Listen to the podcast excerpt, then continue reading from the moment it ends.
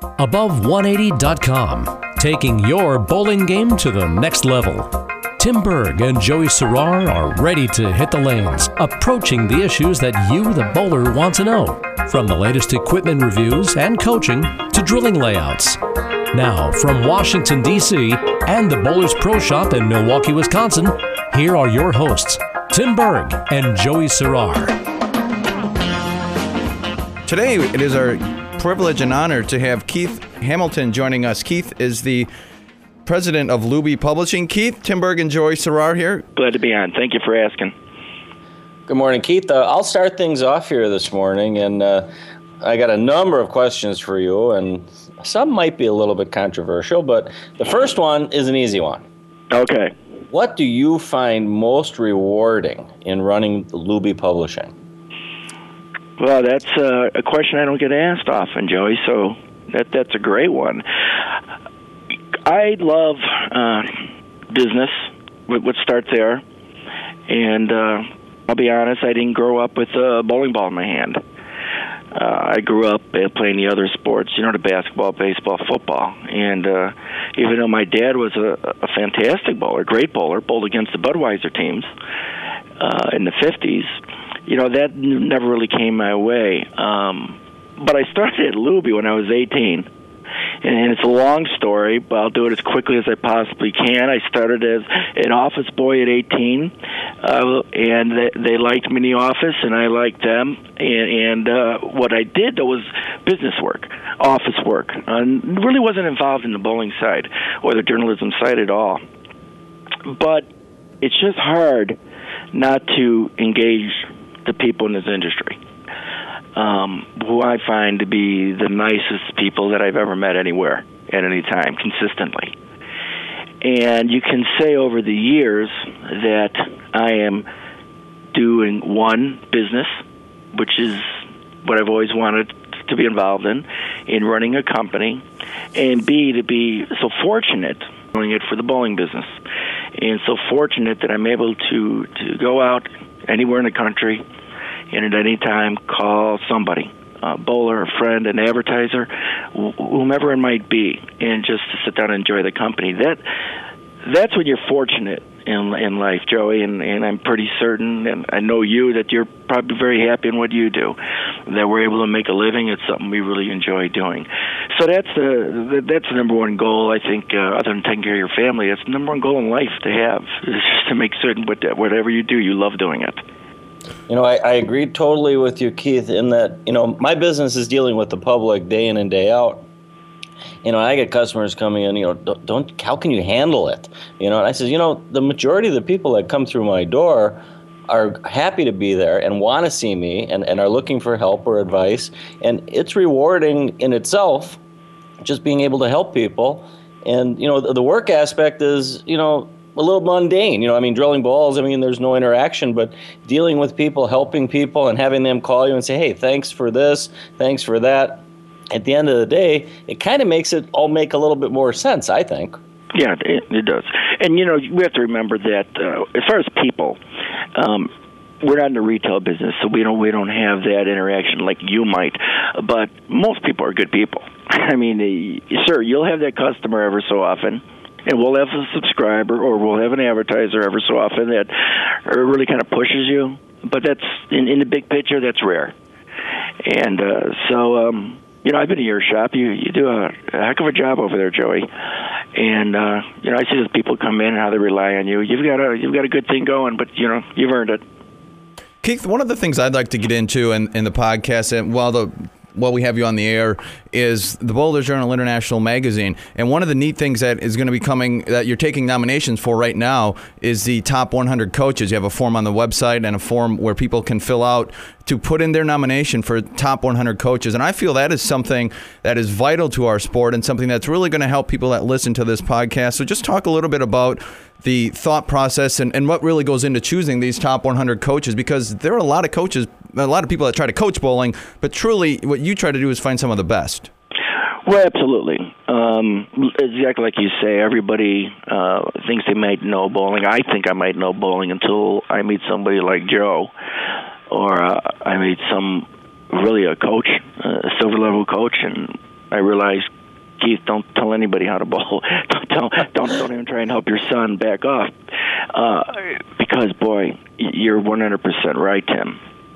Coaching could very well be the salvation of the industry in the future. Being able to have somebody go down the lanes and and see somebody uh, who who might resemble some talent or some interest in, in the game of bowling and to be able to teach that individual how to just improve their game a little bit more, how to feel comfortable at the lanes, and, and how to pick up spares, quite frankly, um, is, is, is the way to go because people will, listen, people will bowl when they bowl better. Now, I'm not sitting here saying we should make it easy for them. That's not what I'm saying. I'm saying if you teach people how to bowl, they'll bowl better, they'll come back more often. So for us, it was just a very easy decision. How can we support bowling, and uh, and how can we support the levels of bowling? You know, the, the gold, silver, the bronze, coaching at every level, and our, you know, I take no credit for this. It's our editors, uh, you know, Jim Dressel and, and Bob Johnson, uh, two of the best in the business. Uh, they came up with the a list, and with the help of USBC, uh, they're definitely our partners in this because they have the list of coaches. We, um, you know, we're able to do this one top 100 list. So it really is a selection process. There's many people who submit applications, but between the uh, our knowledge and really the help of USBC, we're able to compile this list, and it is our intent to continue to run this list for as many years as, as we think it's important.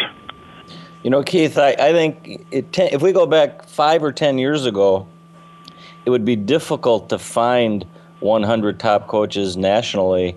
And now, in this day and age, a short time later, it's going to be hard to narrow it down to the top 100 with more and more, you know, let's say experienced bowlers and, and you know, people who've worked with, with the kids in, in high schools and collegiate programs I mean, there's so many more now available, and, and I think you're right. It's going to help not save the sport, but keep bowlers interested in the sport. And when you see improvement, you know, th- there's more desire within to stay with it and maybe get better and maybe get an honor score or average 200.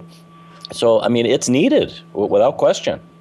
You know, I, I think as an industry, we're we're doing a lot of things right these days. Now, in our beloved bowling, what we have is is a lot of people who who have opinions, very uh, opinionated, uh, opinions all over the place, for good and for bad. And uh, there's always criticism thrown away of organizations and leaderships, and maybe they're warranted, maybe they're not. I'm not going to get into that. But what I am going to say is, we as an industry are doing a lot of things right right now.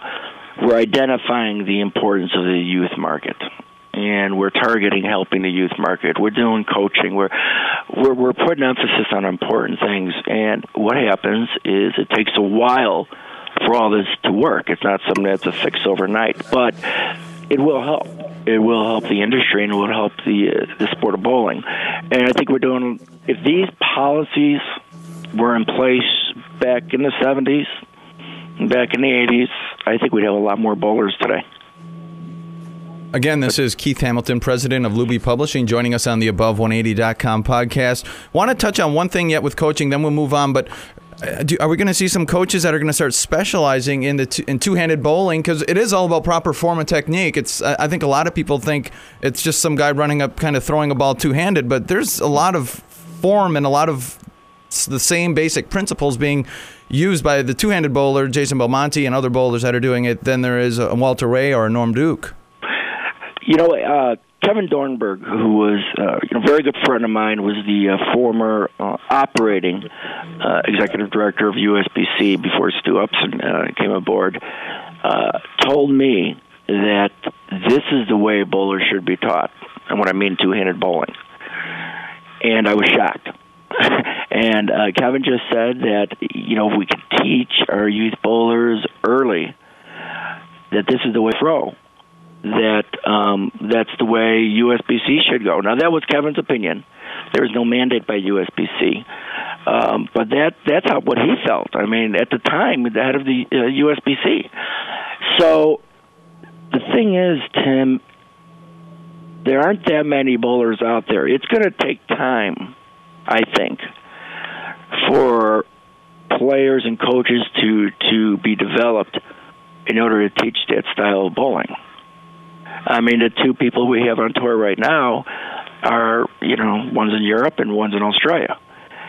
So, um, you know, it's very, it's going to be very difficult to teach that. Yet, it is something that should be taught because if you can master two-handed bowling, imagine the advantages you have. You know, I'll, I'll tell you, Keith. You know, being just one pro shop operator myself, I, I can speak. I have easily a dozen high school players that are thumbless or two-handed, and and some learn to use that thumb for spare shooting and the like. So I think we're going to see more and more of it within the next few years, uh, both collegiately as well as, and Cassidy Schwab right now is very good two-handed lefty, but I, I think we're going to see it collegiately and, and more and more on the pro tour within the next just few year time. Yeah, really, Joe. Well, that's that's interesting. We'll see. I'll tell you what, it's fun to watch.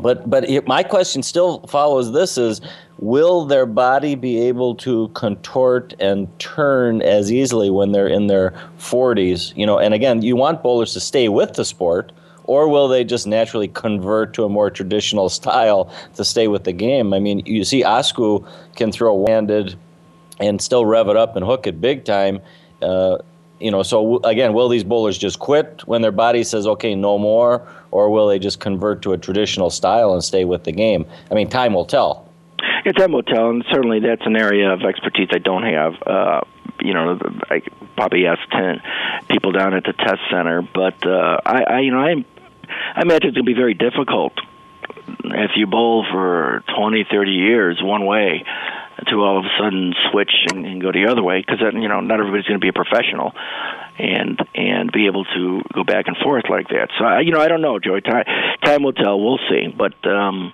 but it's still an interesting uh, method, an interesting way to bowl, and uh, I think you're right. I think more and more bowlers are going to bowl that way.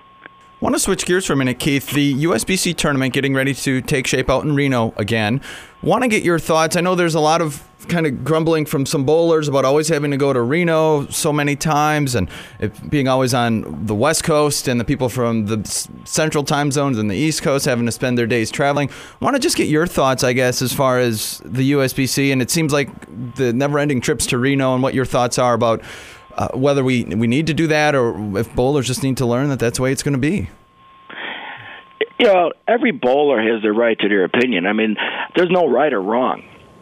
I, I mean, despite what people may think that hey, this is a mandate, we're doing it one way or the other. There's no right or wrong for a bowler to be content with it or or not happy with it. I mean, and they have the the right to choose to go or not to go.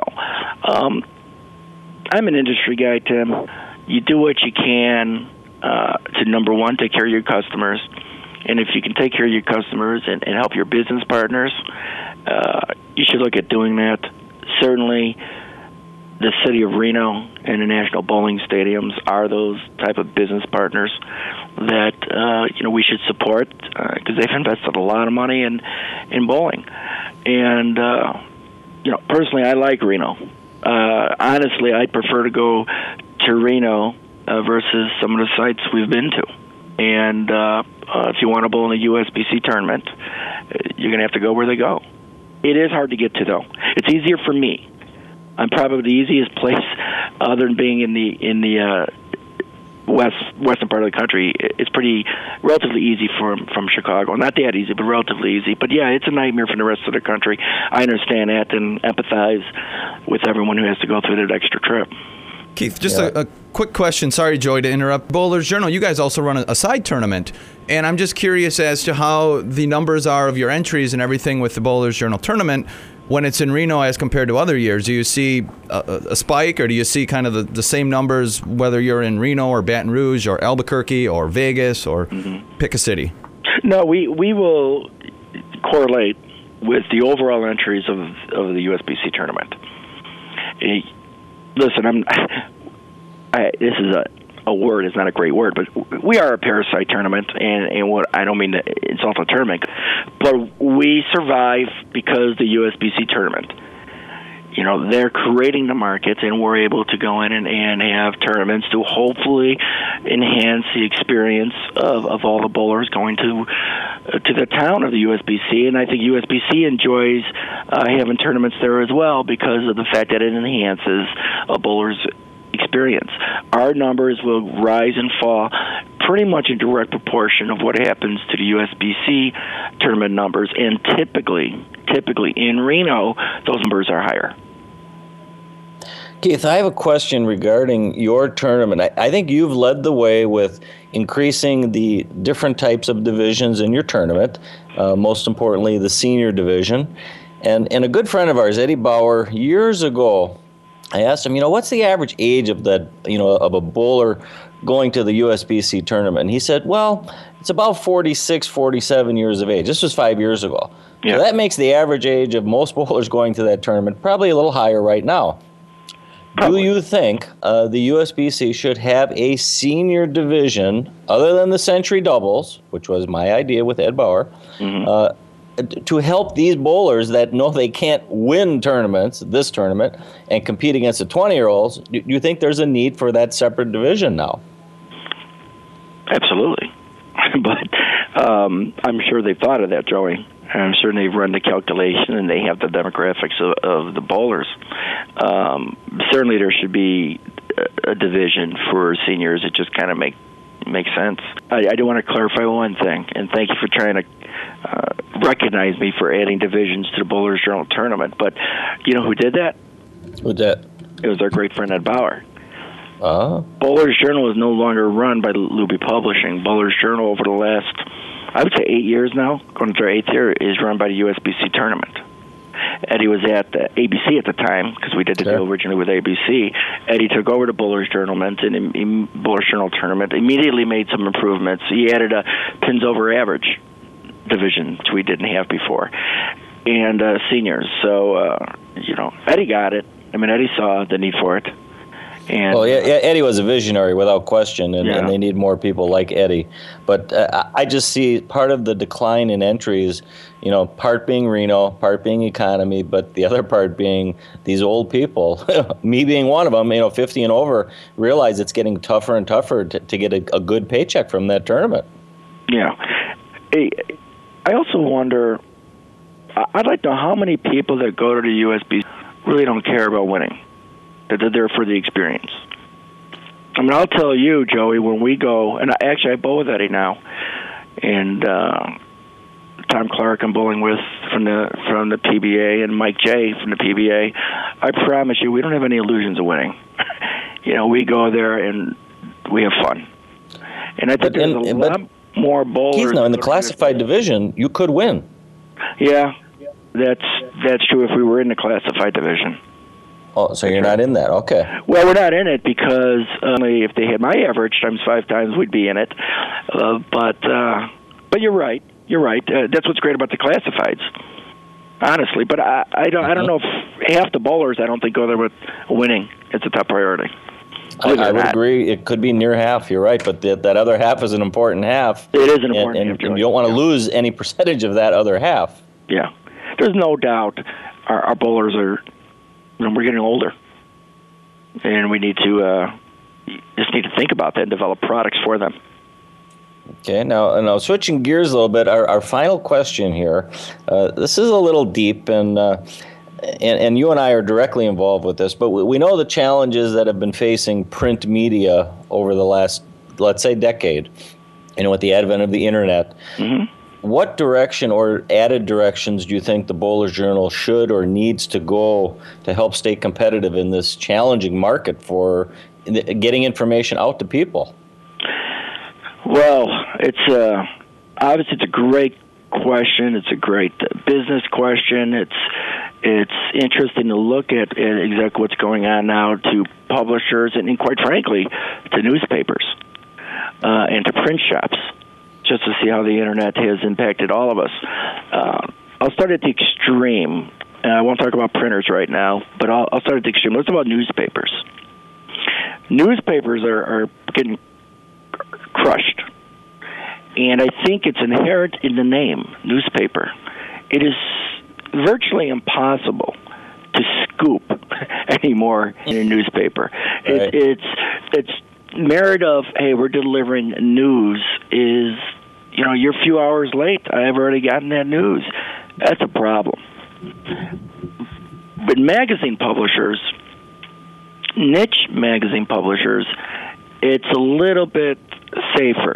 Uh, let me explain the difference between what we have, Bowler's Journal, which is actually it's niche, is the uh, proper pronunciation. But we cater a certain audience, and and we will deliver product based on the needs and the demands of that audience. And I'm telling you, pretty much uh, as a I guess I can't say fact, but trust me, it's about as close to a fact as you can get. Our readers still want the magazine in print, period. That's number one.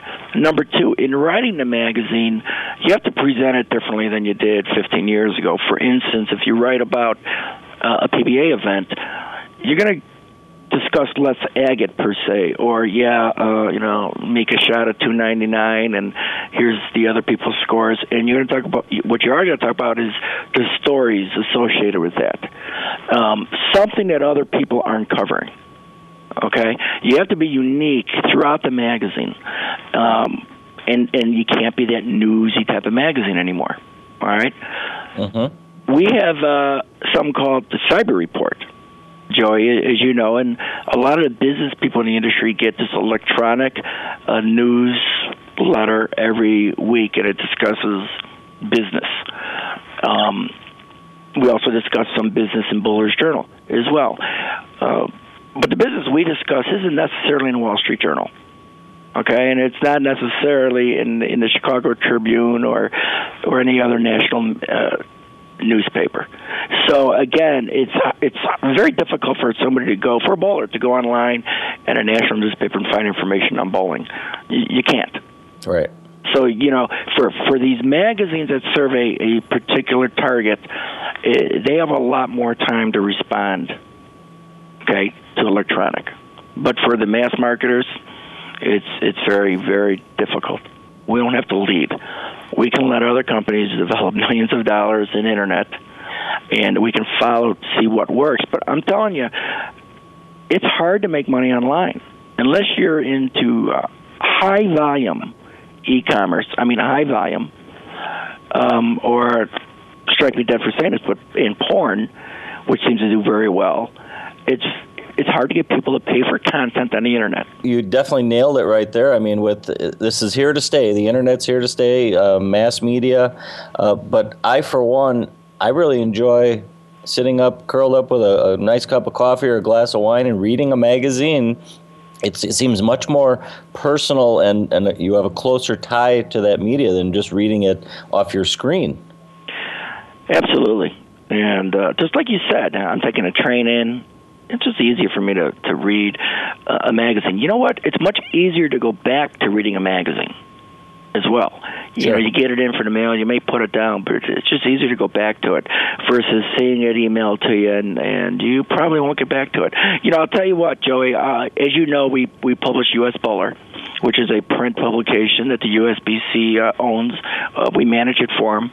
They are now online, and uh, our advertisers right now, who who pretty much flocked to the print version, who paid five times of the cost of what it is online, they're very they're not confident yet on advertising online because they feel like you do that you know print people will get to print and digest print more than they will online.